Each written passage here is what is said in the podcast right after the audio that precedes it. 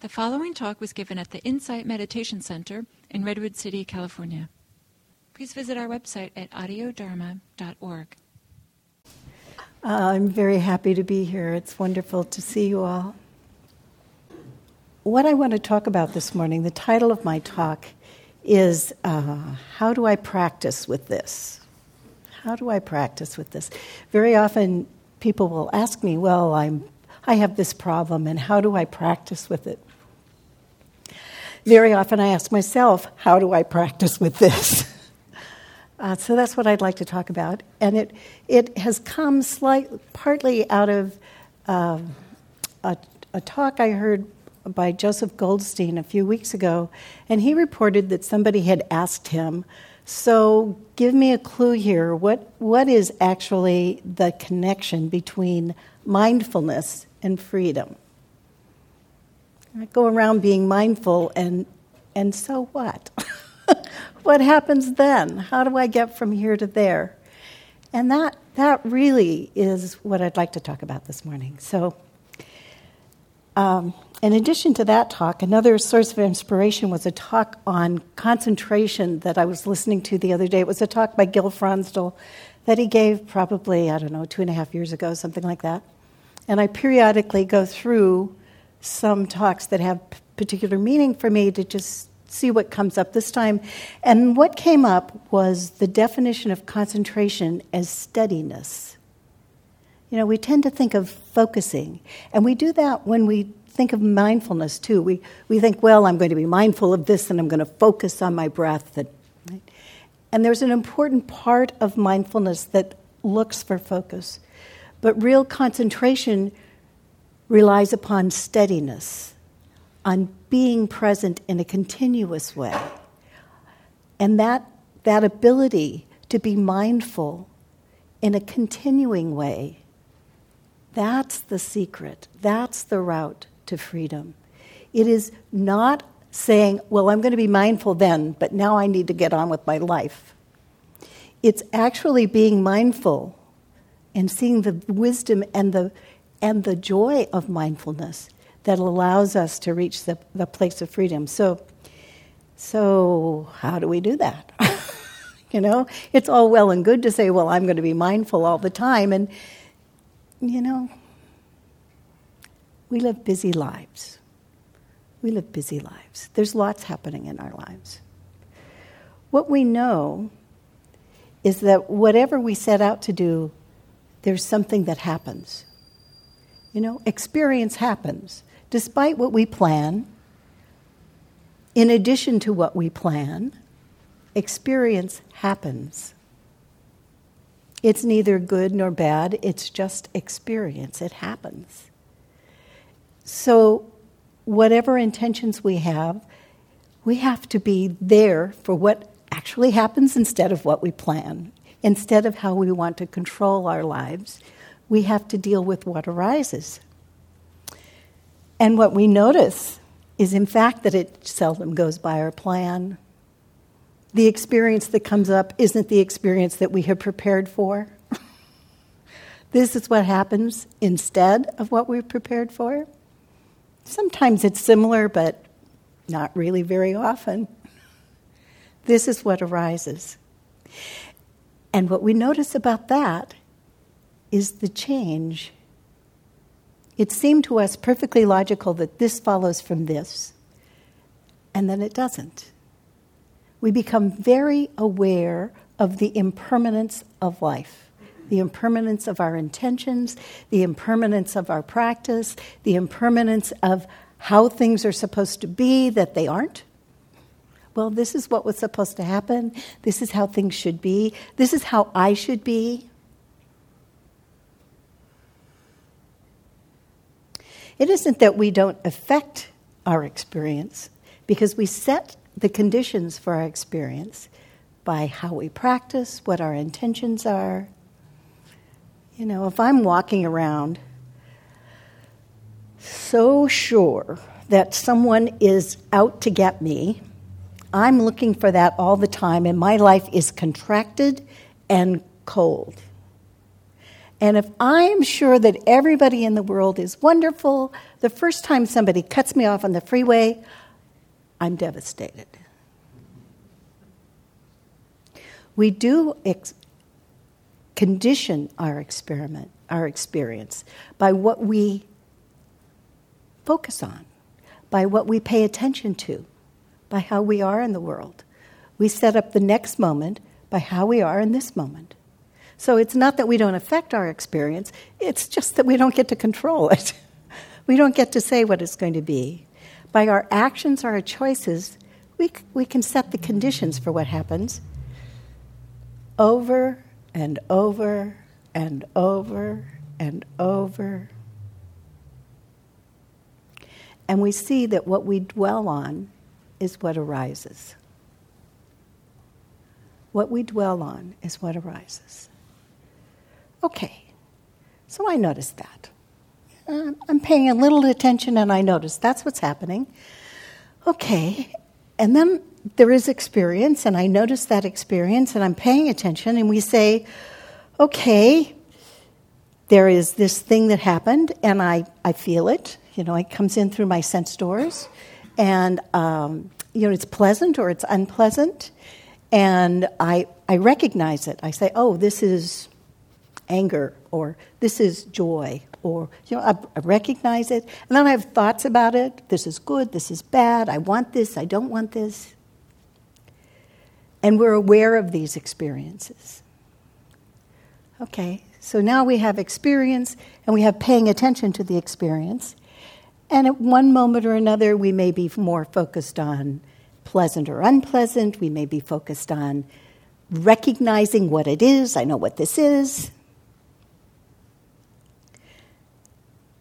All of these opinions, all of these thoughts, all of these ideas we have about our experience have certain qualities in mindfulness.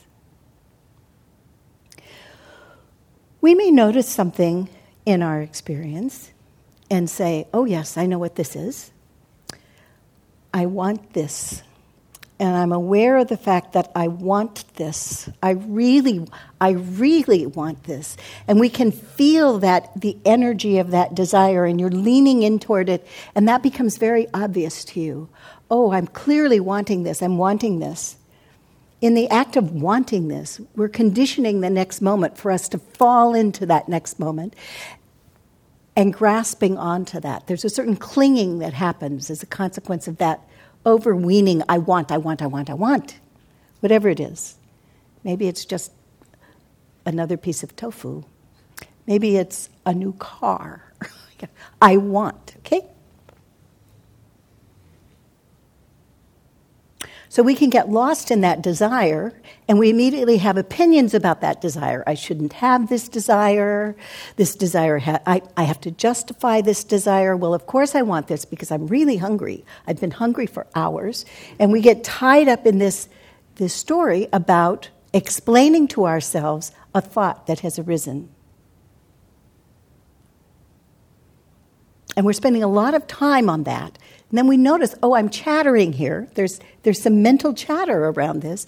There's agitation. There's agitation in the mind. When we see this agitation, when we notice this agitation, we know that there is clinging, there is desire, there is aversion.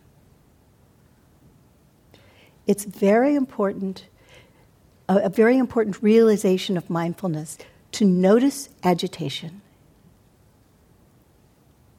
because it's a clue to what's really happening.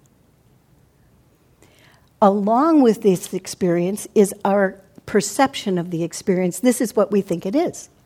Hmm? I know what's happening here. This is just me wanting this thing again. And I have a choice. I can continue wanting it, or I can not want it anymore. Good luck. That's hard. That's really hard to say, okay, I have this strong feeling and I'm just going to let go of it because that's what a virtuous person would do. Well, if you can do that, that's, that's really quite wonderful. And with little things, we can do that. But when it's really overwhelming, A, what makes it overwhelming? B, what do we do about it? How do I practice with this? How do I practice with this? The first thing we do is we say, okay, so what else is here? If I'm wanting this so bad, what is it that I'm wanting? Really? Most of the time, it isn't what we see that we want. It's something else. There's something else happening.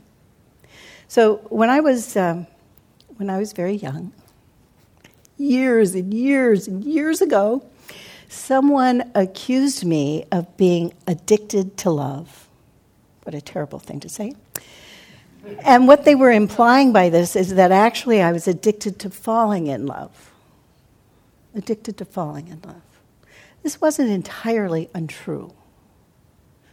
You know, when you're falling in love with someone, there's the newness of it, and there's a lot of excitement with you, you feel some connection with someone, and there's the excitement of finding out about them, and we have so much in common. We don't notice all the things we don't have in common, and we, we're, we, there's a sexual excitement, and this is a lot of wonderful energy.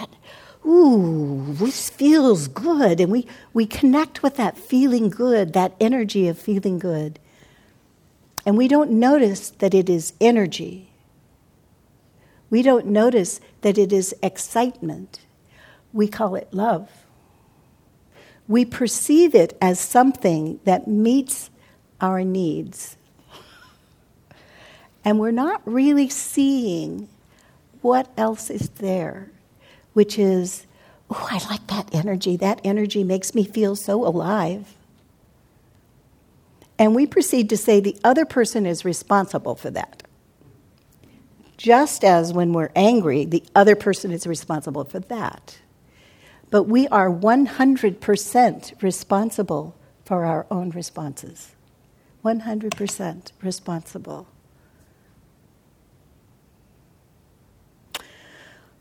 Okay, so I see this excitement. Now what? I'm in the flame of desire. I see that energy. What's happening?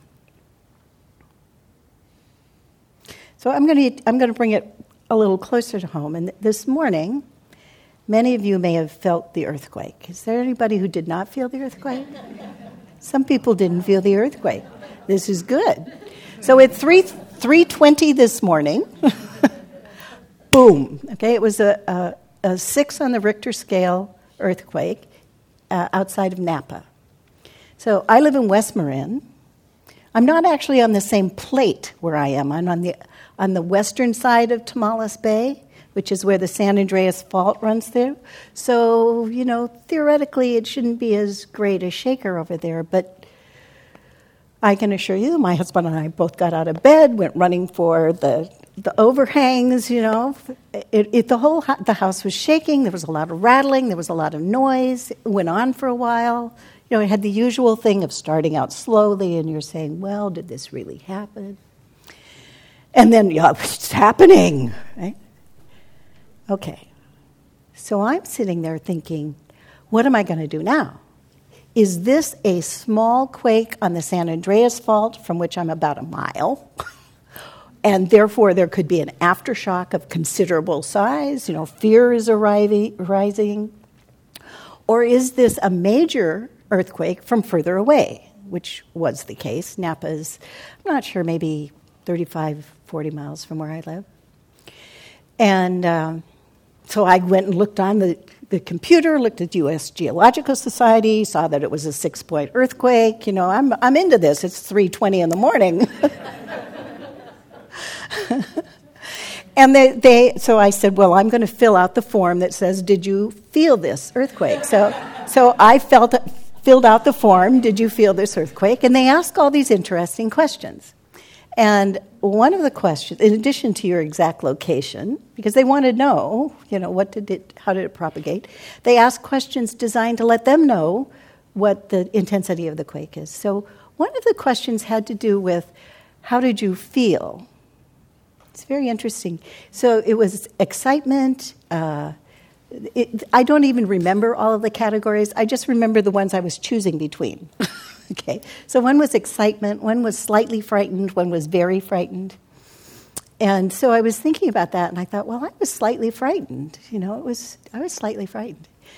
I don't know how important that was to their categorization, but it got me thinking about my response and and what was going on with me, not whether I wanted something or didn't want something, but what was my perception of the event and what was really going on with me. It turned out to be a really, really great exercise.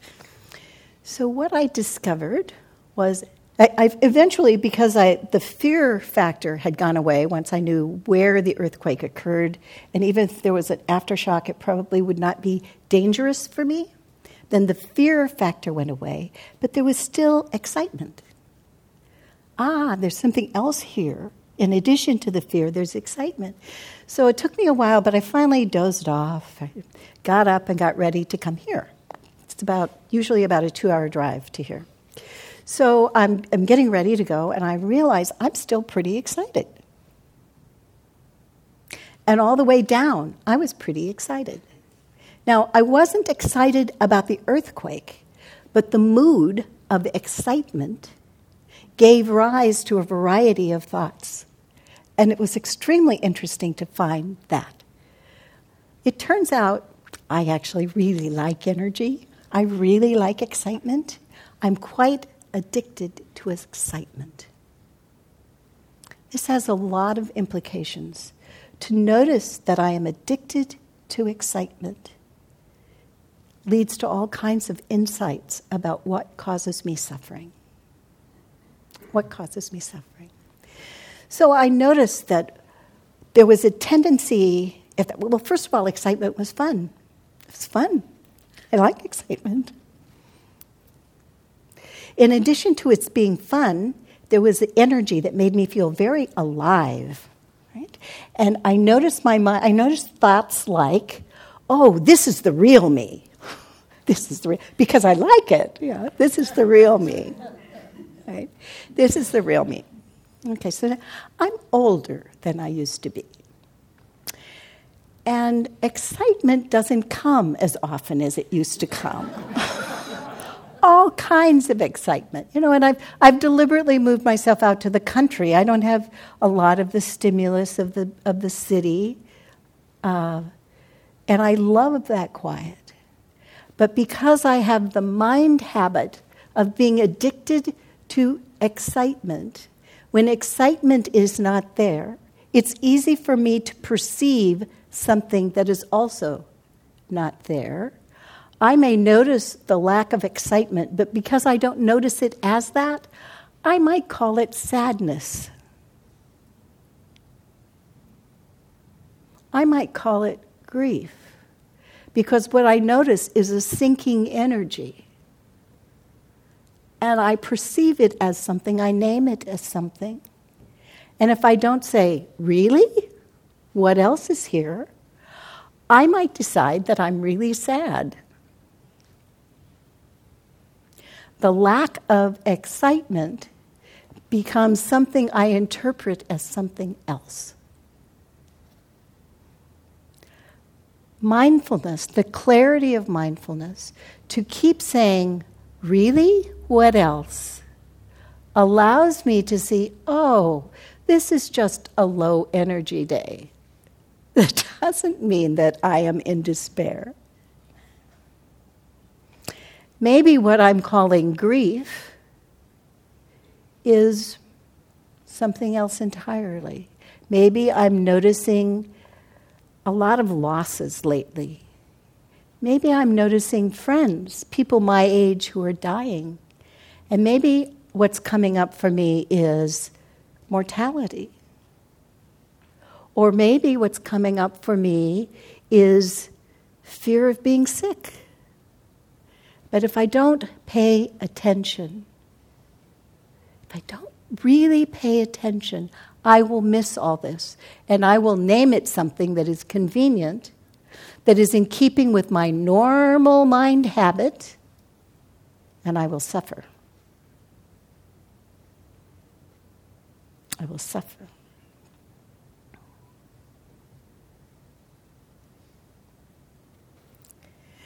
So, what we do is we ask ourselves, what's the attitude of my mind now? What's the attitude? Pay attention to the attitude. So there's, there's the experience, there's the response to the experience. And how do we interpret that response? When we find ourselves caught in a circle, I'm stuck here, I'm stuck here. Ask, why am I stuck? Not what about this experience has stuck me. Uh-uh-uh-uh. What, what am I hooked on? What is it? What is it? Maybe what I'm calling fear, usually what I call fear is something else. It's something else. But it takes me a while to find it, maybe weeks. This is where the steadiness of mindfulness becomes so important. We don't have to know the answer. Sometimes knowing the answer just gets in the way of just experiencing it. This is what's happening now.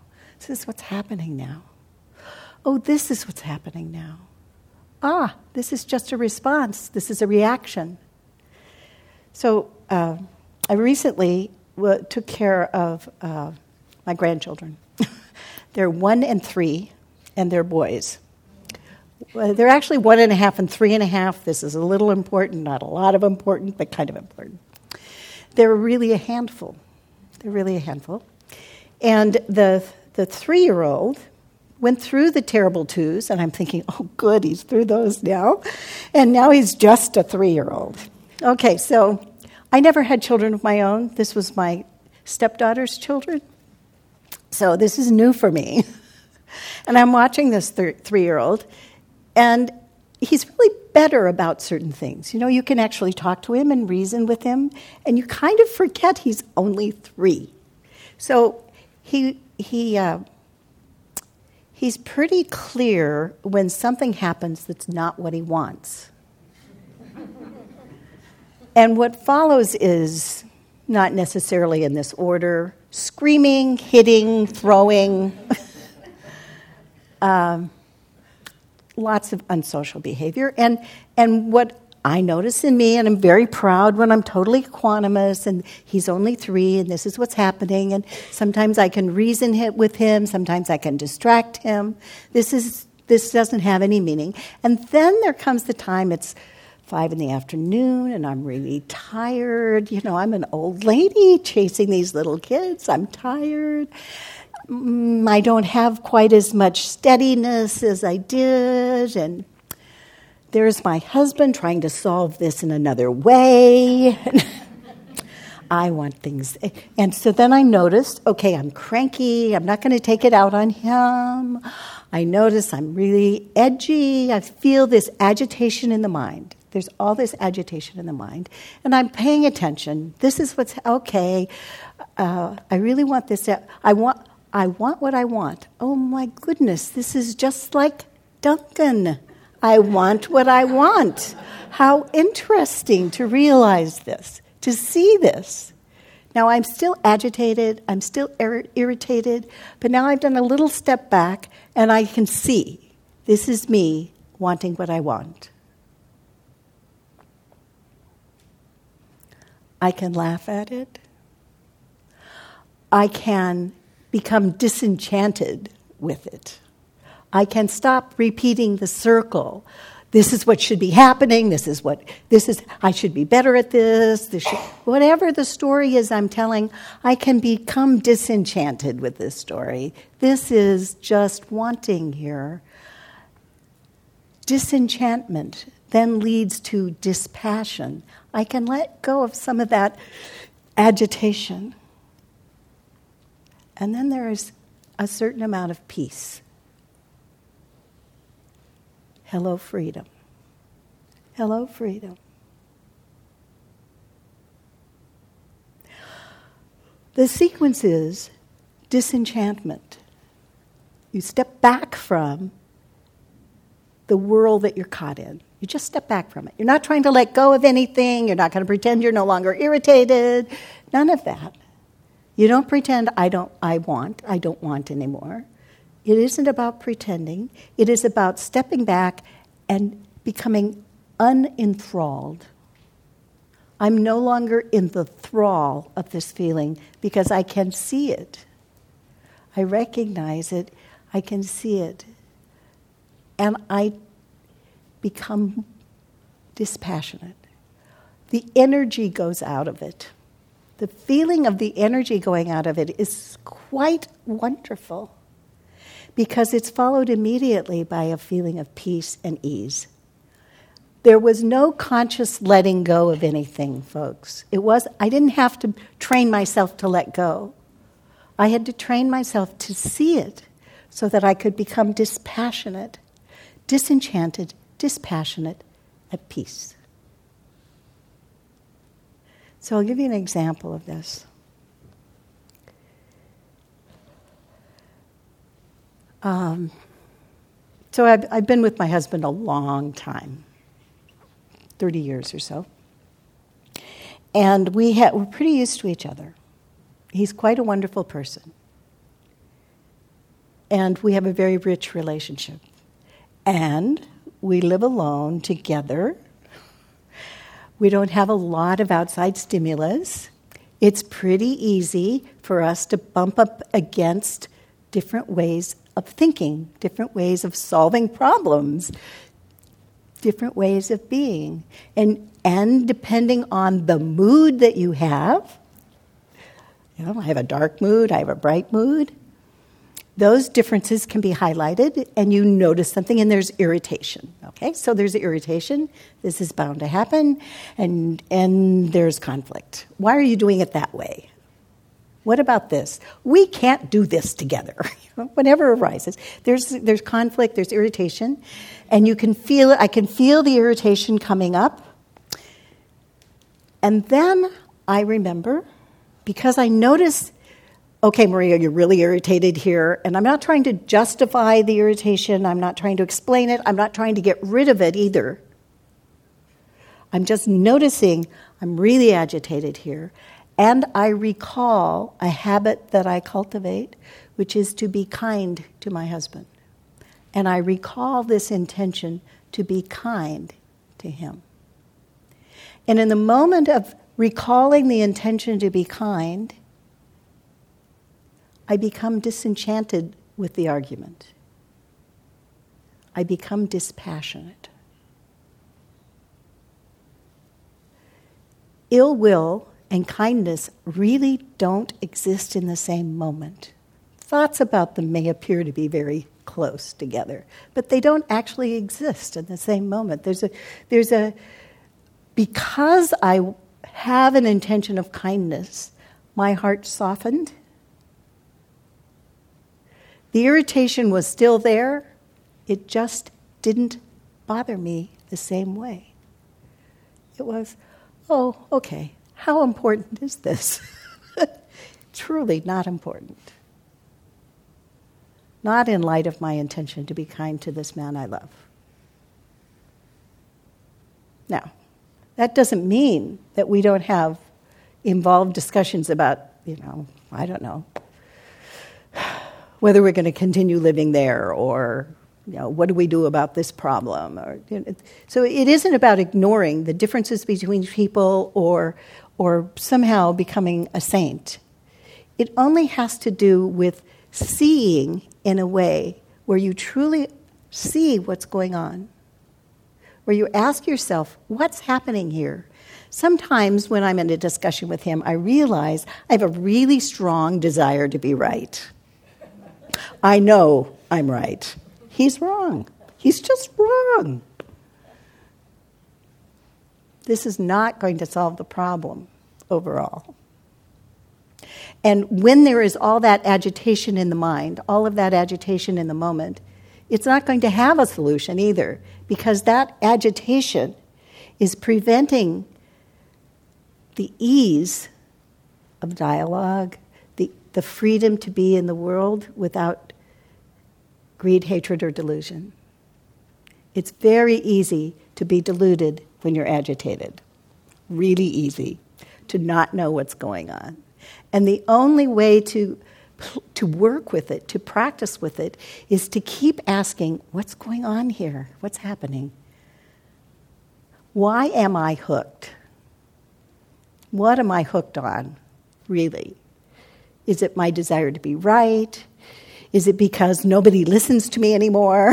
you know, which is a desire to be seen. I want to be seen. I'm having this argument over toast because I want to be seen. Let's be clear about what's going on. That mindfulness and that habit of mindfulness, the habit of watching what's really going on, is so important to reaching the place where we can become disenchanted, dispassionate, free. And then notice it. Notice the ease that comes in that moment so that you can find it again, so that you'll, you can fall into it again. Sometimes it's a matter of what do you see that leads to your next experience. Pretty much always. what do you see? So, in the Buddha's words from the Satipatthana Sutta, these are words that I've skipped over many, many, many times. You just read it. Here one knows a lustful mind to be lustful, and a mind without lust to be without lust. One knows an angry mind to be angry, and a mind without anger to be without anger. One knows a deluded mind to be a deluded mind and a mind without delusion to be without delusion. One knows a contracted mind to be a contracted mind, and a distracted mind to be a distracted mind. He didn't say any of these things were good, bad, or indifferent. He said, Know them. Know them. This is mindfulness. When I jumped out of bed this morning during the earthquake, my husband was the first person to run to a doorway. And I, I was confused. And when the shaking had stopped, I said, You know, I'm confused. And it was interesting to me to realize I was just confused. I didn't know what to do. It was just confusion. I don't, I don't often notice confusion. I usually call it something else. So recently, I bought something that was pretty expensive. And in the process of deciding whether to buy that something, I, um, I went through a lot of stages of asking myself uh, is this a good thing for me? Is this a good thing for other people? You know, all the usual good Buddhist things. Is this... I knew that desire was present. Desire was definitely present. I wanted it. Now, there was a time when I got past wanting it, and I decided, no, and, and lust went away for me. Lust for that thing went away. Truly did. But boy, there it was again. when it became, when, it, when there was a need that arose that, it, that was addressed by this thing, then poof, lust was right back. Because it was there, I didn't trust anything I was doing. I didn't trust how I was trying to decide whether it was a reasonable thing to do or not. It's like saying, you know, I don't know if I can marry you because I'm in love with you. And, you know, if I'm in love with you, I probably don't know what I'm doing. really, it was very, very similar. And I had to realize that I had become immobilized by my desire to not be consumed by desire whoa. confused. I was confused. And I recognized confusion. And I said, okay, in the midst of confusion, there is delusion here.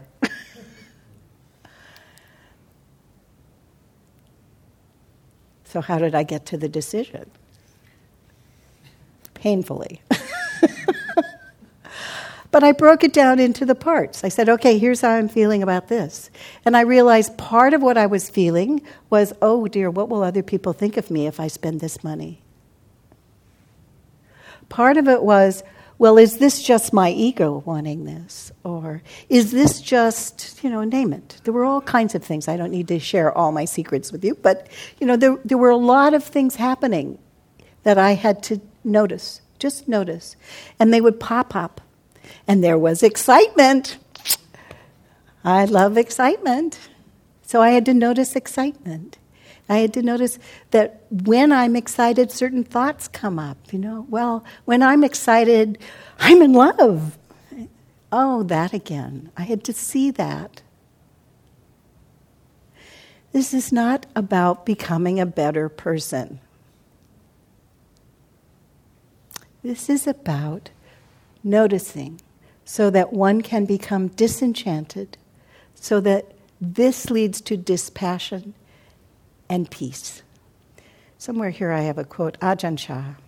Ajahn Chah on agitated mind. Within itself, the mind is already peaceful. That the mind is not peaceful these days is because it follows moods. It becomes agitated because moods deceive it. The untrained mind is stupid. Sense impression, impressions come and trick it into unhappiness, suffering, gladness, and sorrow, but the mind's true nature is none of these things. Gladness or sadness is not the mind, but only a mood coming to deceive us. The untrained mind gets lost and follows these things. It forgets itself. Then we think it is we who are upset or at ease or whatever. But really, this mind of ours is already unmoving and peaceful, really peaceful. So we must train the mind to know these sense impressions and not get lost in them. Just this is the aim of all the difficult practice we put ourselves through. Just this.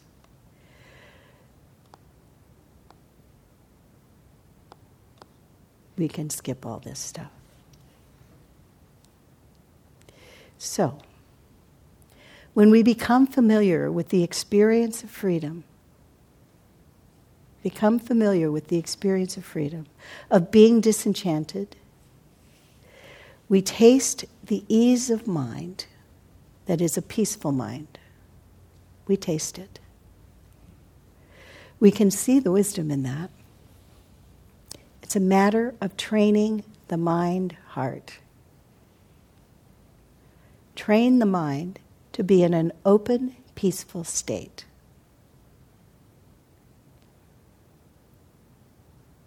Nowhere does it say, be better than you are. Nowhere does it say you have to become something else or someone else. Train the mind to be an open, peaceful mind to know the freedom of disenchantment. When you see you are caught up, when agitated, shift the attention to the reaction of the mind. Notice what the reaction of the mind is doing. Know the attitude. Disengage with the story. Disenchantment. Dispassion. Letting go. So I'm going to close with a reminder. This is a poem by Wendell Berry called The Peace of Wild Things. Some of you may be familiar with this. It's a lovely poem. When despair for the world grows in me, and I wake in the night at the least sound, in fear of what my life and my children's lives may be, I go and lie down where the wood drake rests in his beauty on the water, and the great heron feeds I come into the peace of wild things who do not tax their lives with forethought of grief. I come into the presence of still water, and I feel above me the day blind stars waiting with their light. For a time, I rest in the grace of the world and am free. When despair for the world grows in me, and I wake in the night at the least sound, in fear of what my life and my children's lives may be, I go and lie down where the wood drake rests in his beauty on the water, and the great heron feeds. I come into the peace of wild things who do not tax their lives with forethought of grief. I come into the presence of still water, and I feel above me the day blind stars, waiting with their light. For a time, I rest in the grace of the world and am free. May you all be free. Thank you.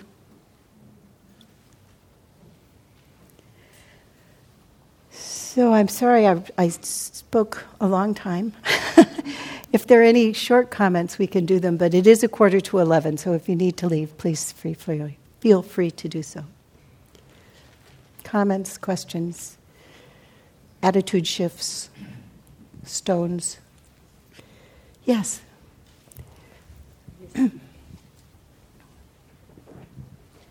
I just wanted to share an earthquake bit. Mm. I woke, of course, to whoever was shaking my bed. And um, after a bit, I realized that I've been somewhat obsessing about physical changes as I enter my eighth decade and, and what is next and where will it all end. And I thought, this is really interesting. An earthquake, it could just do the job right here and now. Yes. And how did that feel? Good. Yes. Good. I laughed. Thank you. Anyone else? Arthur. He's over here.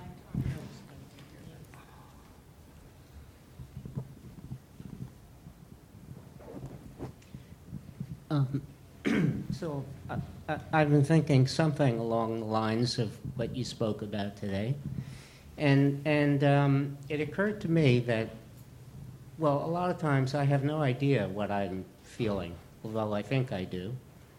Mm-hmm. Sometimes time passes and I recognize it, and then some more time passes and I recognize it was something different. Um, there are things that happen when you're very young, before you have language. You don't have concepts. Um, you have no way to know exactly what they are, um, but you feel them in your body. Uh, a lot of those things we carry with us, and um, I, I, wonder if you thought about um, how you recognize them in your experience so many years later. They don't have names. Uh, yeah, that's right. Um, what I usually find myself doing, uh, particularly if I find myself caught in trying to give a name to what I perceive, where I name it a something, that maybe that's not the most important piece of information for me. So, uh, recognizing something as a perception is only one of the ways that we deal with experience. And w- another way that we deal with experience is to say pleasant or unpleasant. And sometimes that's enough for me to know this is pleasant, this is unpleasant. Or I will focus on energy, which is a a ready source of information for me. It's sparkly energy, it's low energy, it's high energy, it's broad energy. I, so that I don't have to name it something. Although I am using the perception of energy, nevertheless, it is a little more open for me so that I don't have to know what it is, only whether I am caught by it. Am I caught by it? Am I clinging to it? Am I agitated by it? If I'm agitated by it, from a psychological point of view, it might be useful to know that what it is that I'm relating to. But, but from the point of view of freedom, I only have to not be caught by it. So it kind of begs the issue. I don't really, If I don't know what it is, I leave it in the unknown. I just notice whether I'm leaning toward it or not leaning toward it, whether I'm pushing it away. What is it about this experience? Because it is the response to the experience in which, which gives rise to suffering, not the experience itself. Does that make any sense to you? It's okay. Thanks. Okay. Thank you.